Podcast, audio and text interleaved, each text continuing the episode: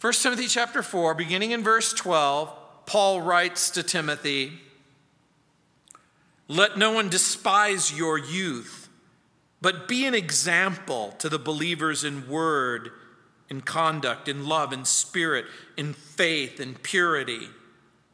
Till I come, give attention to reading, to exhortation, to doctrine. Do not neglect the gift that is in you which was given to you by prophecy, with the laying on of the hands of the eldership. Meditate on these things. Give yourself entirely to them, that your progress may be evident to all. Take heed to, con- to yourself and to the doctrine. Continue in them, for in doing this, you will save both yourself and those who hear you. So, Paul is going to give a warning to Timothy that we're to take heed to ourselves, to our ministries, to our service. And in this chapter, Paul will exhort Timothy about what it means to be a good minister in verses 1 through 6, a godly minister in verses 7 through 12, a growing minister in verses 13 through 16. So the good servant or the good minister preaches the word and practices the word, and through preaching and practicing God's word, finds himself or herself growing, maturing, progressing in the word. Warren Wiersbe points out, quote, a growing pastor will produce a growing church. For a man cannot lead others where he has not been himself. How could Timothy, or any believer for that matter, make progress in the Christian life? He asks that question. And it's a great question. And Paul is going to give us the answer as he answers Timothy. We warn and instruct believers about false teachers, he's already said in verses 1 through 5. We nourish ourselves in the Christian faith and doctrine in verse 6. We avoid foolish speculations in verse 7. We exercise Christ like character in verse 8. We exercise reason and understand our godly purposes in verse 9. We suffer reproach, we labor, and we command and teach these things in verses 10 and 11. And now Paul tells Timothy, I want you to be an example in verse 12. Devote yourself to public worship in verse 13. Don't neglect your spiritual gift in verse 14. Give yourself entirely to what the scriptures say, what Jesus has said. And then make sure that you tell others in verse 15. Guard yourself and your teaching, he says in verse 16. And so again, we begin with the servant's godly practice in verse 12. He says, Let no one despise your youth, but be an example to the believers in word, in conduct, in love, in spirit, in faith, in purity. And so remember, Paul has given a series of exhortations. Preach the word, verses 1 through 6. Practice the word, verses 7 through 12. Avoid spiritual fast food. Be known for godliness. And remember, when he uses the term godliness, he's not talking about you walk around with a halo over your head and there's a soft glow coming from your body. He's not talking about that at all. He's talking about you cultivate the character of Christ. That's exactly what he's saying. And as you cultivate the, the character of Christ in word, in conduct, in love, in spirit, that means enthusiasm. In faith, we might even say faithfulness and purity. In the ancient cultures, age was honored. Age, back in those days, used to have advantages. Today, a person was talking with me and they looked at me And I said, Don't let my youthful appearance fool you. I'm somebody's grandpa. In this passage, Paul uses an interesting word for youth. It's the Greek word neotes. And the word was an interesting word because it literally could mean anyone under 40. And so you have biblically officially crossed the line when you go from 40 to 41. So if you're wondering, okay, well, at what point do you become, you go from youth to mature? So I, I see three steps in the Bible. You go from youth, that's anytime before 40. Between 40 and 60, that's mature. After 60, vintage. Do you know how you know when you're old? It's when you look in the mirror and you look exactly like your parents. So, how old was Timothy, do you suppose, at the time of this writing? Again, different scholars have suggested different things, but most seem to indicate that he follows Paul very early on and that he might have been in his early 30s. Paul is, in, in effect, basically saying, Look, Timothy, let no one despise your youth. We can't be in charge of other people's prejudices. Paul knew that it wasn't your age, but your character that makes you fit to lead. Paul wants to make sure that critics aren't going to be given any more ammunition in order to fuel the fires of criticism. And you can imagine for some people if they go, Why, that kid is so young, I could have changed his diapers. Well, again, as you know, that it isn't the age of the person, but again, the content of their character. And so the servant leader is to be an example. And we know what example means. Both in the Bible and in our very real world, it means a pattern or a model. For those of you who sew or create clothes, you know you have a template and you cut out the cloth that serves as a model or as a template. And that's exactly what Paul means when he uses this term. It is true that nobody's perfect. And it's, it's interesting because for many of us, we might be a little bit afraid when we hear Paul writing to Timothy, basically saying, I need you to be an example. And you go, nobody's perfect. And I get that. In high school, my football coach would say, Teresa, you're a perfect example of what not to do. Well, if you're going to be an ex- an example, you know, you could be a good example or you can be a bad example.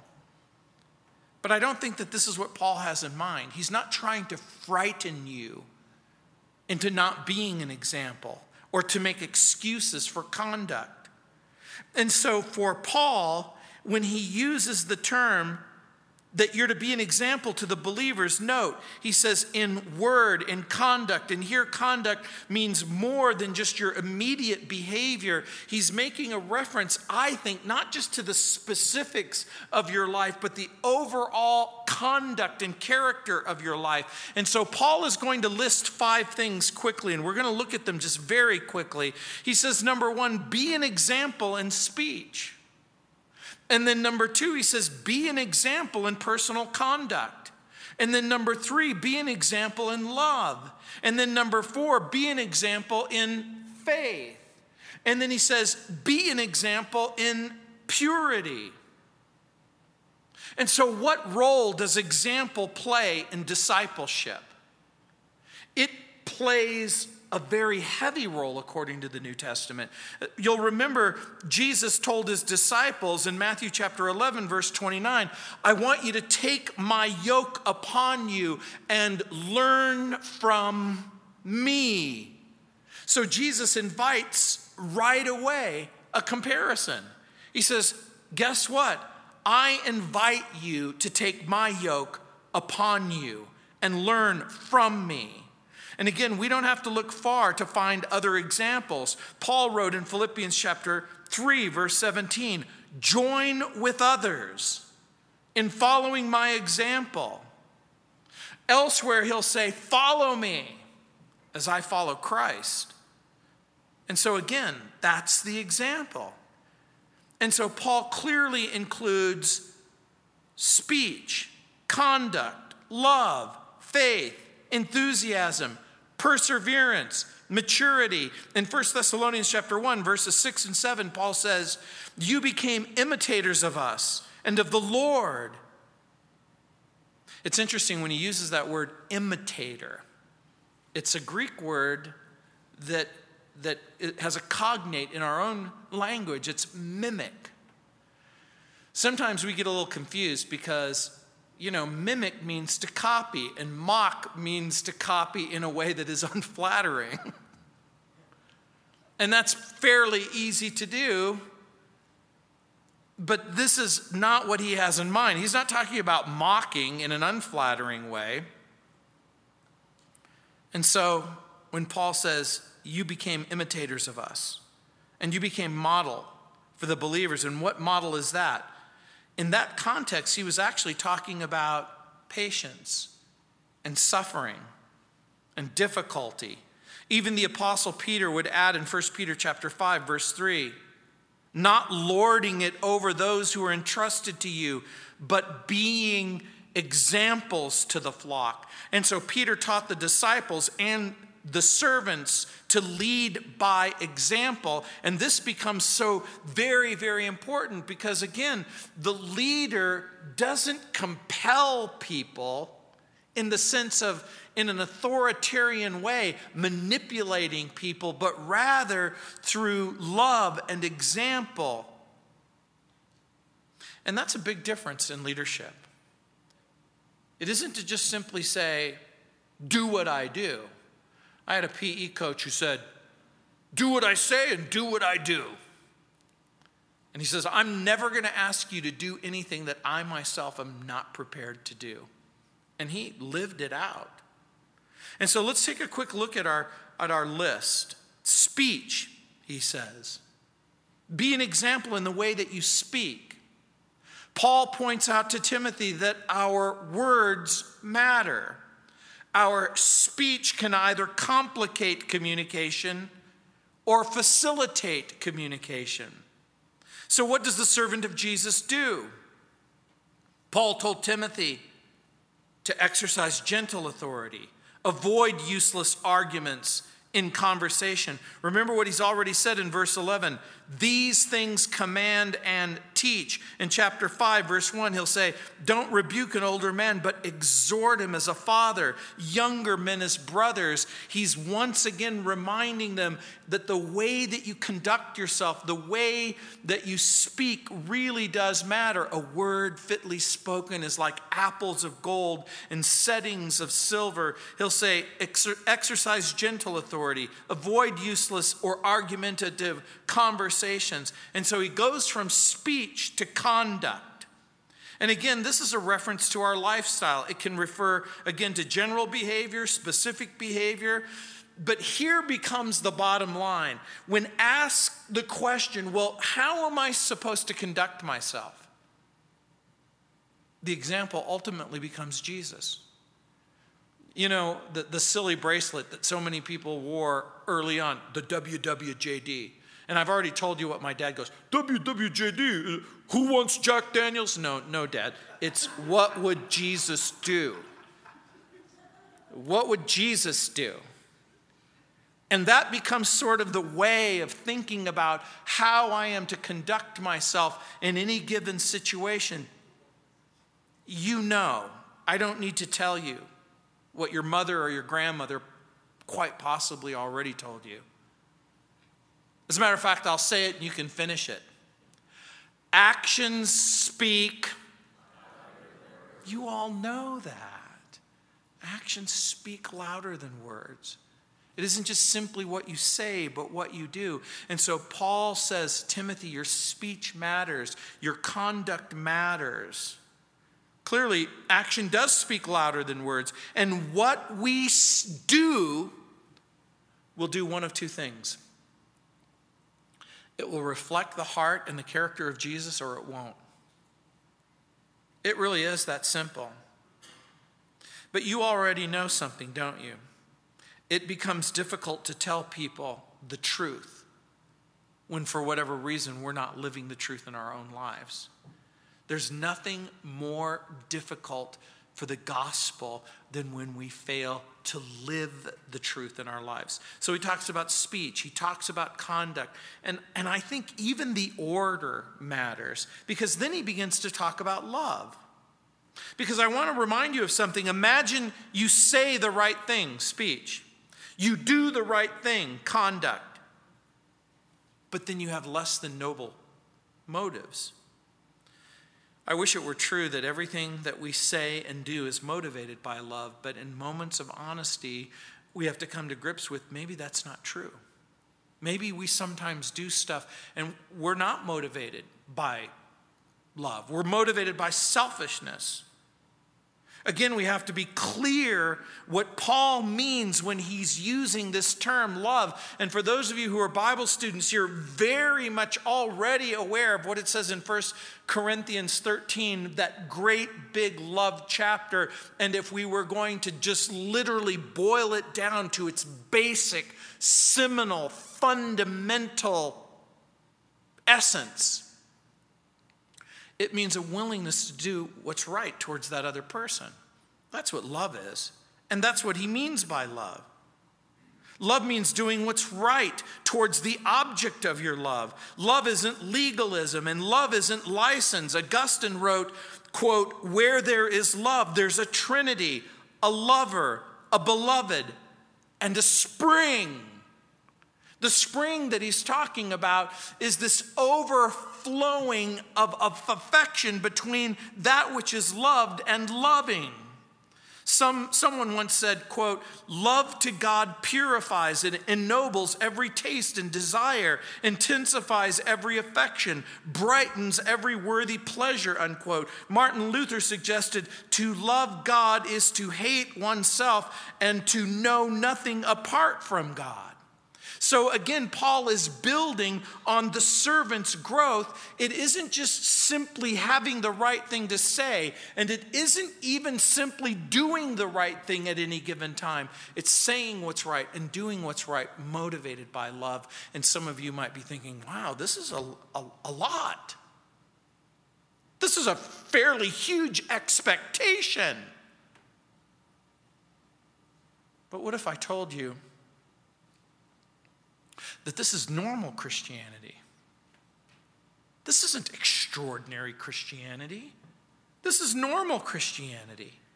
And so he builds speech, conduct, love, faith. And what can we say here about faith in the context of speech, behavior, and love? I'm going to suggest to you that here faith almost certainly means a couple of things. I'm going to suggest to you that it means everything that God has revealed to us in the person of Jesus Christ.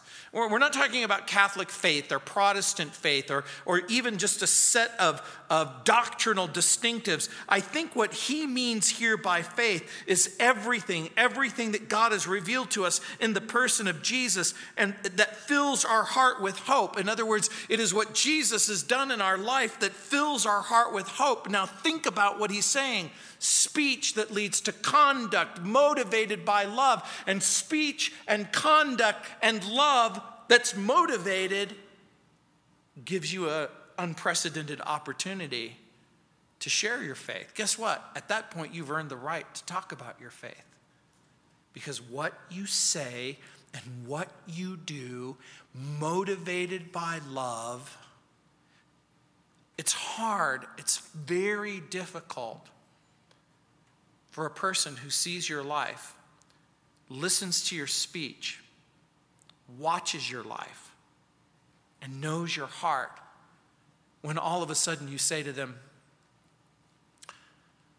Can I share something with you about what God has shown me?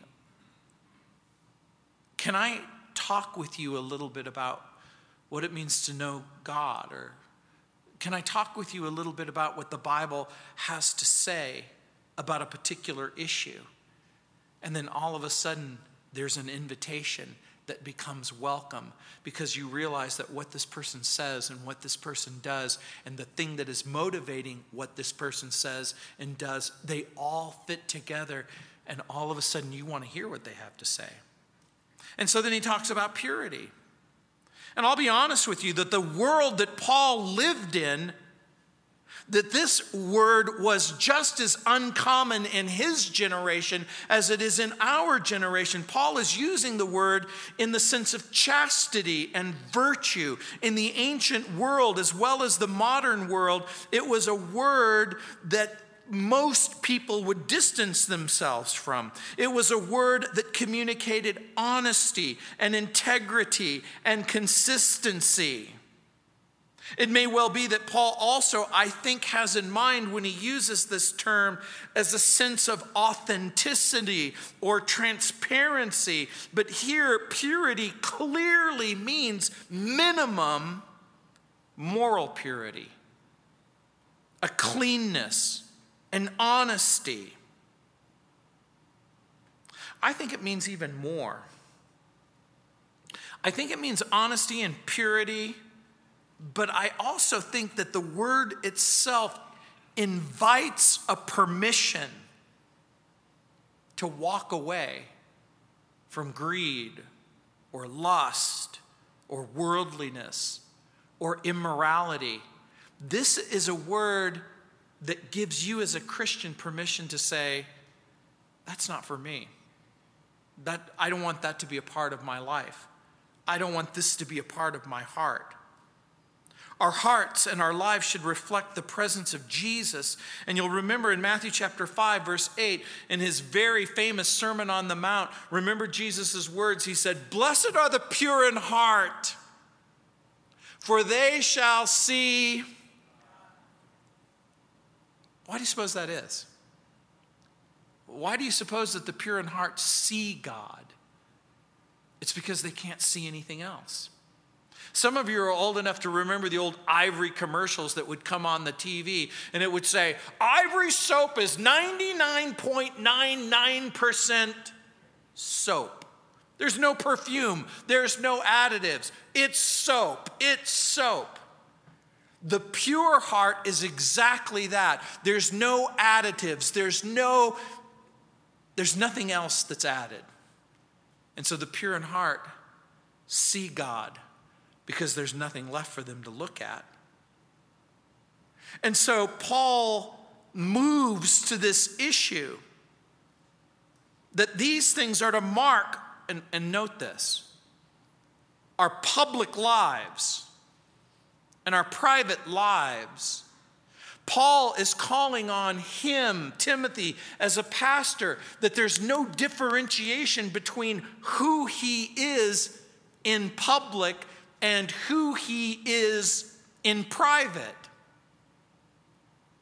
And so Paul again talks about the servant's godly progress in verses 13 through 16. Look what it says. In verse 13, he says, Till I come, give attention to reading, to exhortation, to doctrine when Paul says, till I come, we think we know what that means. It, Paul's plan was to return to Ephesus. And for those of you who may have forgotten in chapter 3, remember in verses 14 and 15, it says, These things I write to you, though I hope to come to you shortly. When he's writing this wor- these words, we think that he's in Achaia or, or Macedonia. He's in the northern part of, of Greece, and we absolutely don't know if he ever made it back. We don't know, even though he says, okay, this is my plan. My plan is to eventually make it back to Ephesus, but until I get there, give attention to reading, exhortation, and doctrine. And I think I've already told you, remember, this book of First Timothy, he is the pastor at Calvary Chapel in, in Ephesus. And at that time, the three largest cities in the Mediterranean would have been Rome, Alexandria, and Ephesus.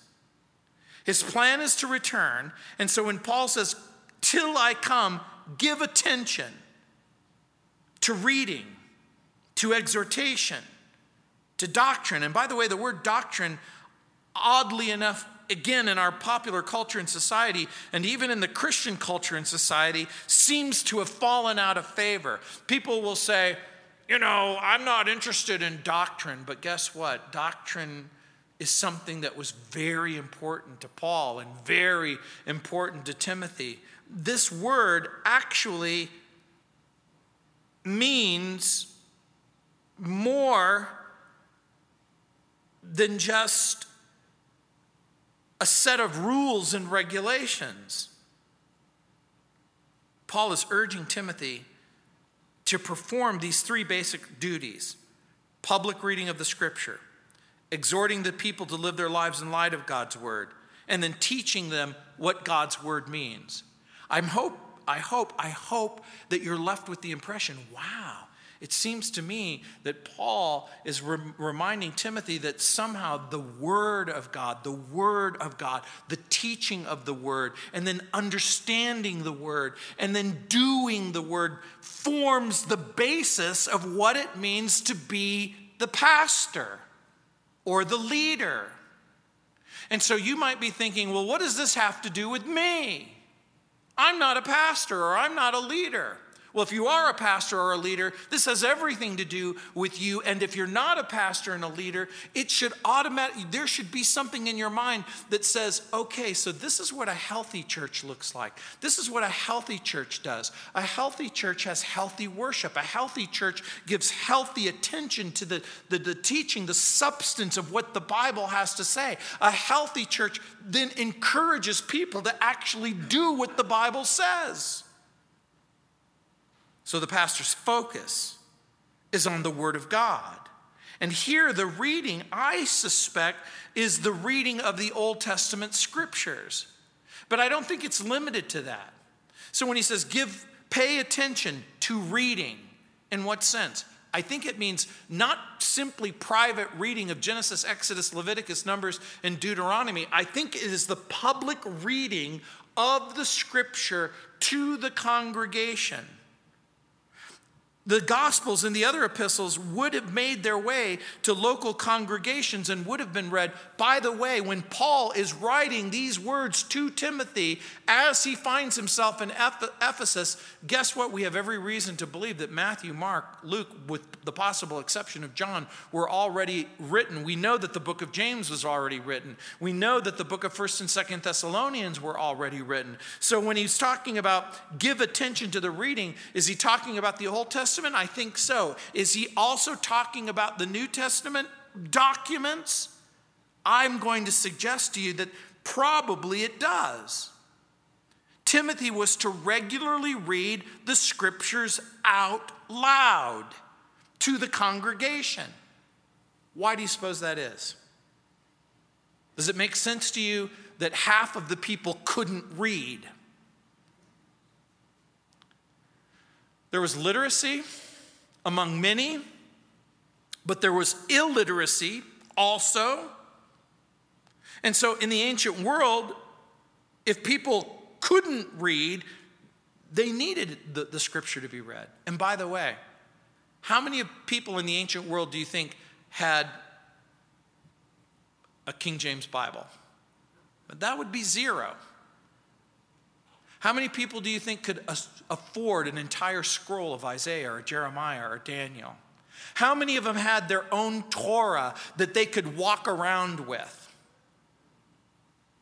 I'm going to suggest to you that to own something as precious as a Torah would have put you in a category all by yourself. So, Paul's letters were written in such a way that they could be read out loud. But Paul insists that once the, the, the, writings were read out loud, that they were to be explained and then applied to your life. Doesn't this sound exactly what a Bible church should do? We read it, we say what it says, and then we ask, what does this mean for us? So every pastor is a Bible student, and every church is supposed to be a Bible church. We're to teach Christian doctrine and to preach. That's the exhortation. Give attention to reading, to exhortation. And by the way, here, the word is the same word that's elsewhere translated preaching. Some people will say, I like to be taught, but I don't like to be preached at. Well, let me help you think it through. Teaching is imparting information, preaching is urging you to believe it and apply it to your life. So you might be asking, well, are you teaching or are you preaching? The, when I'm telling you what it says, I'm teaching. When I'm urging you to do what it says, I'm preaching. And so, we warn, we advise. That's what exhortation means. It means to warn and urge people to apply the Word of God to their daily lives. If you're a pastor, that's your job.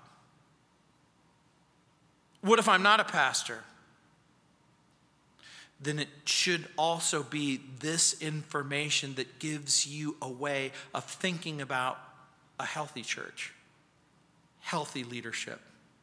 Does the church teach the Bible? Does the pastor or the leaders or the ruling elders, do, do, their lives reflect Christ's character? How does the church or the minister act in regard to teaching and preaching God's word? Are there various spiritual gifts evident in the congregation? What are the pastor's gifts? What are your gifts? How do you use those gifts? What is the evidence that demonstrates the gifts either of the pastor or of yourself. Does the church practice honest self examination? Verse 16. Does the church and the pastor demonstrate a genuine concern for the salvation of others? In verse 16. All of these things become hints to you. Hey, if this is a really a healthy church, where does what role does worship play? What role does Bible study play? What, what role does evangelism play? And so in verse 14, Paul says, Do not neglect the gift that is in you, which was given to you by prophecy with the laying on of the hands of the eldership. So Paul exhorts Timothy not to um, ameleo, neglect his spiritual gift. Here, neglect means forsake, let it go by, let it go stagnant. Did someone prophesy over Timothy and impart some gift that was revealed by a prophetic word? I'm going to suggest to you that the answer in part seems to lie in Paul's statement. He says, Do not neglect the gift that is in you. The, the implication being, you have a gift, which was given to you by prophecy. In what sense? Did someone come up to you and just simply go, I think God's given you a gift of exhortation or teaching or whatever or whatever. I'm going to suggest to you that it might be something different. Because when Paul adds the statement with the laying on of the hands of the eldership, the word eldership here is the very familiar word presbyterion. For those of you who grew up in a Presbyterian church, or if you know the word presbyteros, it's a word that's elsewhere used in Luke chapter 22, verse 66, and in Acts chapter 22, verse 5. It was a place where the ruling elders of the Jewish Sanhedrin would gather. So it was a formal sort of a gathering of government officials who, had, who were tasked with, with, the, uh, with the role of serving as, as the governors or, or the leaders and so, in this reference, I think it probably means the act whereby the elders in the church laid hands on Timothy and commissioned him for service. It's what you and I would call ordination. In other words, Timothy is this young man. He's a bright young man, a follower of, of Paul. He is a companion. He's learning the ministry ropes. He's learning what it means to love people and minister to them and serve them. And it's evident that God has given him a gift and that he's exercising that gift, and then the congregation is confirming the reality of those gifts in his life. That's what I think that it means. And so you might be thinking, okay, what's my gift? Well, let's see. Exercise something. What is it that you love? What is it that you're passionate about? What do you care about? What is it that God seems to have entrusted to you? Because guess what? When you start exercising it, then the rest of the congregation will say something like, I couldn't help but noticing that you have the gift of hospitality because you welcome people into your home. For some reason, your home it becomes the most important. Not only do you love and care about your own home, but you want your home to be a sanctuary for other people. Or you might have a gift of encouragement because no matter how bad the circumstances, no matter how difficult pain and problem becomes, you're looking for ways to bring grace and mercy and comfort and support into another person's life. Maybe God has given you a gift of teaching. Maybe God has given you a gift of discernment. Maybe God has given you any and all of these kinds of gifts. But we have a saying again use it or lose it. Use it or lose it. Do not neglect the gift that is in you, which was given to you by prophecy, with the laying on of hands of the eldership. In other words, he exercised some sort of gift. The rest of the congregation confirmed it, that it was a real reality. And I'm going to suggest it's even a physical gesture of empowerment.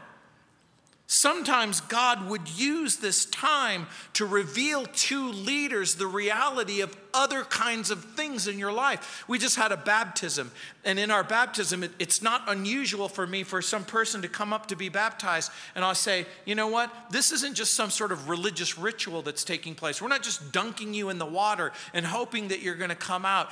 I'm going to suggest to you that this is an act of submission and obedience as you identify with Jesus, and out of submission and obedience as you identify with Jesus, God shows up, and by His Holy Spirit, He wants to reveal to you the very wonderful, the very precious gifts that He's given to you. Paul may have had some concern that Timothy might be tempted to ignore the gift or neglect the gift. You know what's interesting about the text itself? Paul doesn't tell us the gift. He doesn't identify Timothy's gift in the text, he doesn't list it specifically. He just says, don't neglect that gift.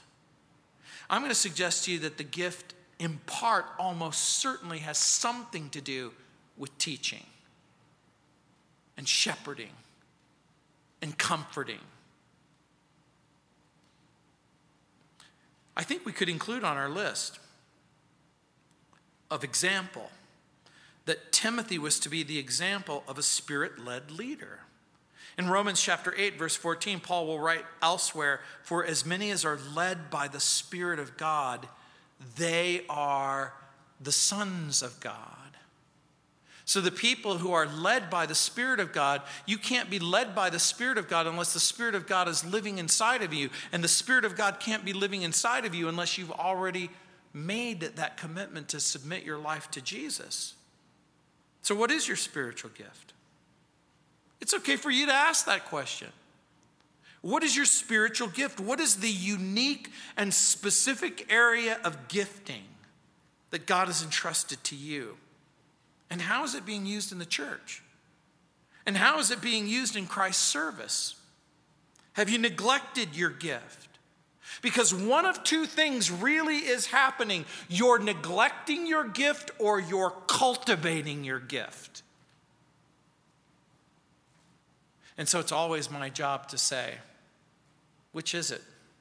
What are you doing? How are you doing it? Why not use them? Has apathy or neglect or personal disobedience caused you to shrink, shrivel, retreat from what it is that God wants you to do? And by the way, if you're really serious about this, you can there's a spiritual gifts inventory that we posted on our website. You can go to my teaching on Romans chapter 12, verses 1 through 8. Go to 1 Corinthians chapter 12 or 1 Corinthians chapter 14, where we do an exhaustive analysis of the identification of gifts and how you can begin to ask and answer the question well, what are my gifts? And in verse 15, Paul again tells Timothy, meditate on these things, give yourself entirely to them, that your progress may be evident to all. Paul says to Timothy, meditate on these things. The word meditate, by the way, has both a Old Testament connotation and a New Testament connotation in its context. In the Old Testament connotation, the psalmist would use this word to describe something like, like cows chewing cud, where you take grass and you chew it. And you guys know that cows have several stomachs. And they would chew, chew, chew, swallow, and then they upchuck. That's how they politely say it in the South. They upchuck and then they chew, chew, chew, and then they swallow it again. And then they upchuck and then they chew, chew, chew, and swallow it again. There's a sense in which that's true. But I suspect that here, Paul means it in a more precise way to care, to take care, to attend. The expression, give yourself entirely to them, literally means in the original language, be in these things. In our own culture and society, people, I don't know, pro- I'm old, so I, I'm hopelessly beyond ever being hip ever again. But people would say stuff like, What are you into? What are you into? Golf, football. What is it that you're into? Bikes, motorcycle riding. What are you into? Here, this is, I think, exactly what this means. He's basically making the suggestion, not the suggestion, the order be in these things. The word progress means to cut forward, to blaze the way, to make a pioneer advance. Meditate, take care on these things. What things? Everything that we've just read. What things? Minimum, everything in chapter 1, everything in chapter 2, everything in chapter 3. But if we even just simply take the context, and we say, it has to at least mean be an example to the believers in conduct, in love, in spirit, in faith, and in purity. These things, what things? What are you into? I am into right behavior, right speech, right heart, in the spirit in faith, in purity. Or another way of thinking about the word progress to cut, to blaze, to pioneer, to advance. It's the ancient version of the Star Trek to boldly go where no one has gone before. It means to blaze a trail. I think another way of maybe asking the question would be this What are you into? A less gentle way would be to say, What dominates your life? What preoccupies your thought? What takes up most of your time? And so Paul says about dedication, look what it says in verse 16 take heed to yourself and to the doctrine, continue in them, for in doing this you will save both yourself and those who hear you. So Timothy is warned take heed. In what sense? The word take heed is an interesting Greek word. It means keep a strict eye, pay close attention again, in our culture and in society, when we go like this I'm watching you, I've got my eye on you. That's what he's saying. keep your eye specifically on the task at, at hand. Examine yourself, take heed, pay close attention to yourself and to the teaching. And, and that's important too. Again, it isn't just simply about make sure your doctrine is correct, it is make sure you're correct. And he says, continue in them, stick with it, stay with it, see it through to the end. Paul told the Corinthians in 1 Corinthians chapter 9 verse 27, "But I keep my body under control. I bring it under subjection, lest by any means when I preach to others, I myself be a castaway." Jude 21, "Keep yourself in the love of God, looking for the mercy of our Lord Jesus unto eternal life." Keep yourself, keep yourself in what sense? In the constant place where you have access to the love of the Lord. So the Bible says, love him. And then keep yourself in the place where you can love them and evaluate your progress. Continue in them. Examine, evaluate the doctrine. That's essential Christianity. Pay close attention to your private life and to your public ministry. Think about what Paul is saying to Timothy. As a pastor, he's saying, Your private life and your public life should be in distinguishable from one another. Wouldn't you love to say that to every TV evangelist? And there's something else here. He says, Make sure you're above reproach, no basis of accusation. Take heed to yourself and to the doctrine, continue in them, for in doing this, you'll save both yourself and those who hear you. Uh, is Paul teaching salvation apart from grace and apart from faith and apart from Christ? No, that's not the context. Here, salvation means perseverance.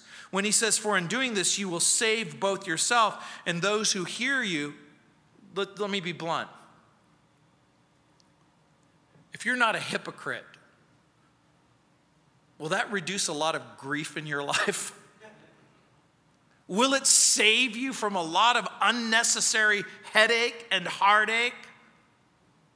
I think that this, that's what it means. So the salvation here isn't being saved from sin, which is by grace through faith, and that not of yourselves, but rather it's deliverance that comes from the accusations and dangers that plague believers in the very real world in which we live. So here, save both yourself and those who hear you means make progress, keep growing.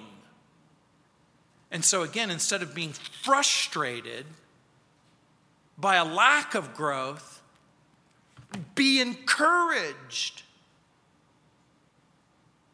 that you're making progress, that your, that your speech is improving, that your conduct is improving, that the motivations in your heart are improving. Paul is in effect saying, I want you to think about what you're reading. And his exhortation and warning to young Timothy centers around the church and the Word of God. And so, what he's basically saying is the way to build the church and equip the saints is to focus on the Bible, preach it, teach it, practice it. So, let's look, probe a little bit deeper and look just a little bit harder.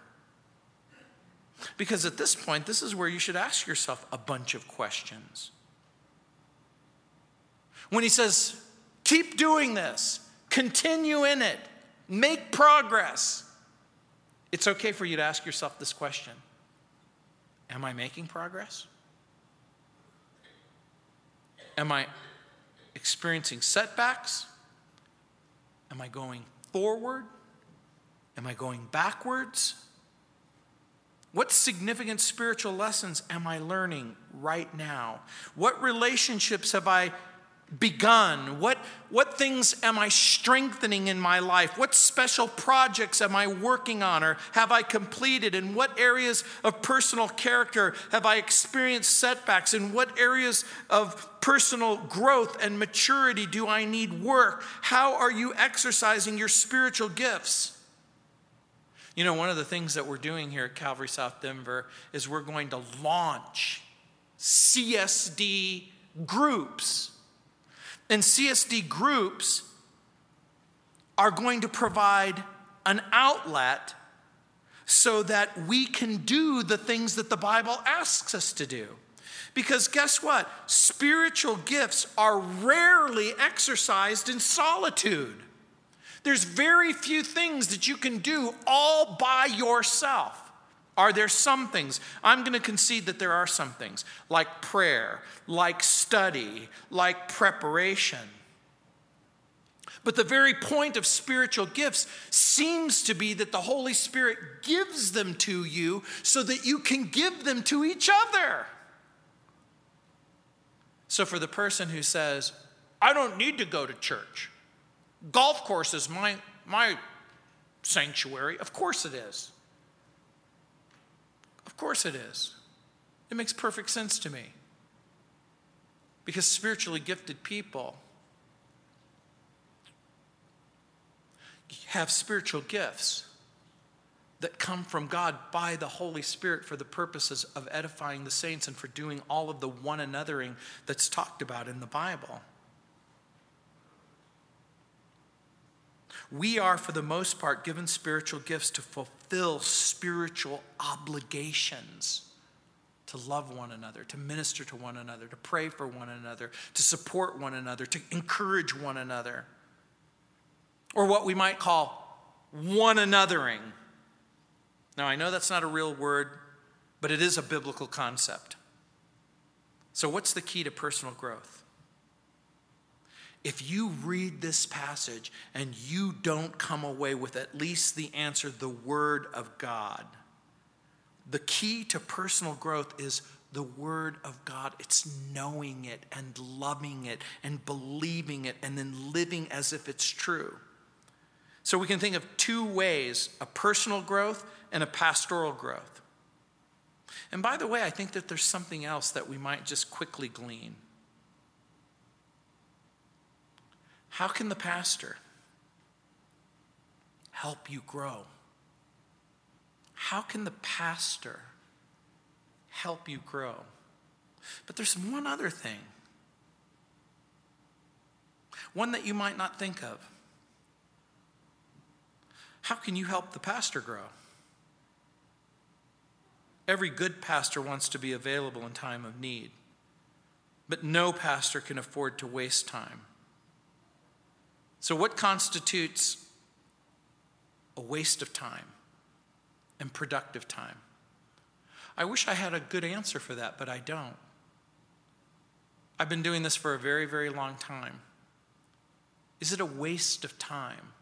What constitutes a waste of time? It's been my experience that when people call me and they say, I need your help, I need you to pray with me, or I need you to be with me. Or my mother is, is in the hospital and she's getting ready to die. My father is in the hospital, he's getting ready to die. This is happening and that's happening. How do I know what constitutes a good use of time and what constitutes a waste of time? I don't know the answer. But I would encourage you to just think about this be sensitive to the pastor's time, pray for your pastors. But I'll tell you the one thing that your pastor wants more than anything else pay attention to when he preaches. When the pastor says, I need you to see what it is that you're reading and then actually do what it says. Few things are more discouraging for the pastor than when the saints fail to apply themselves to follow the message from the Word of God help provide the means to build the work of the church. Help provide the means of recognizing the gifts and then cultivating those gifts and then allowing a venue for those gifts to be exercised. Many a godly pastor can't accomplish what God wants done in the church because people in the church refuse to do what God has called them to do. So again, Warren Wiersbe says This means faithful stewardship, bringing tithes and offerings to the Lord. Many a godly pastor can't accomplish what God wants done because the church is in debt or has a poor financial history. Also, if the church doesn't pay the pastor a living wage, it adds to his burdens. It can hinder the work. The good news is guess what? That's not a description of our church. We pay our debts and we've been financially um, solvent. And guess what? I don't need anything. I am so okay. But that's not true of everyone in every case. The pastor's concern is for the flock, but the pastor can't neglect his own soul. So, what does the Lord require of his servants? The character standards may appear really high, they may appear really difficult, but Paul gives Timothy and us hope. And you know what the real hope is? It's in that one little word. It's in that one word that we find in our text progress. Progress. Are you making progress?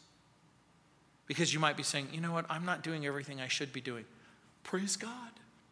I, am not praising God that you're not doing everything you're, you're supposed to, but are you making progress? Have, have you gone from a little to a little bit more?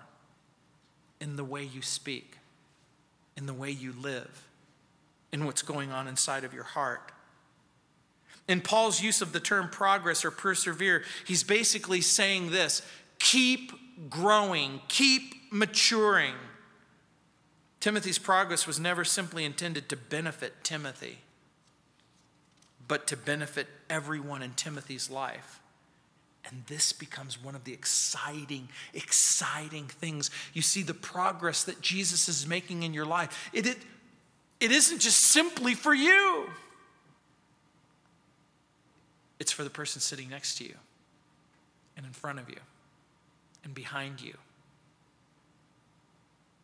We're to live our lives in such a way that we benefit those who are around us. So, Timothy's example would serve as a source of salvation. In what sense? I'm going to suggest to you for those who aren't saved, and serve as an example of perseverance for those who are tripped up, falling behind. Timothy was to pay attention to his private life, his public life, but clearly it's in order to help others.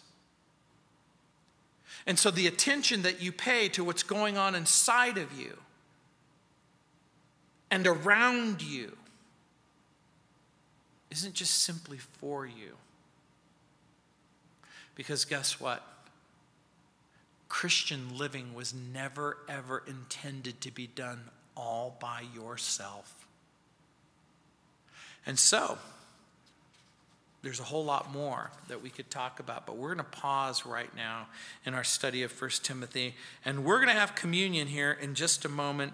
And obviously, we were doing things a little bit differently. Normally, we would have elements and we would pass them out, but I am going to pray. I'm going to have Carolyn come out, and she's going to sing a song, and then we're going to have communion. All I ask that you do is that you just uh, um, not have the elements until we all have an opportunity to uh, partake together. So let's pray.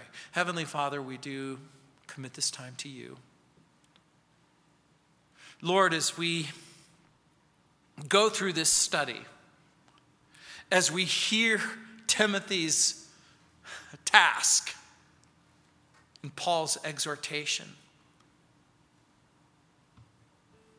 Lord, as we look not just simply at the text as an interesting uh, information that's given on what it means to be an appropriate pastor. Lord, we pray that we would begin to ask and answer the question what does this mean for me? How is this going to affect my life, my service, the way that I speak, the way that I live my life? What is it that's motivating me? to do whatever it is that God has called me to do? How can I discover what it is that God has called me to do? And then how can I be given opportunity to express that gift in a way that's going to honor you and help people and build the saints and edify the body? And Heavenly Father, again, we're reminded, we're reminded of Jesus our Lord. He's the head, we're the body. And Lord, we know that sacrifice and suffering was a part of the plan that was going to result in redemption, forgiveness, and reconciliation. And Heavenly Father, I pray just for a brief moment for that person who these things might seem very foreign and very strange. But Lord, I pray that by your Holy Spirit you would remind them of your love, of Jesus' sacrifice, of his willingness to forgive and reconcile us to yourself. And so, Lord, I pray that you would prepare our hearts as we, as we think about that sacrifice. And Lord, we pray that we could honor you as we reflect and meditate on the sacrifice of Jesus. Amen.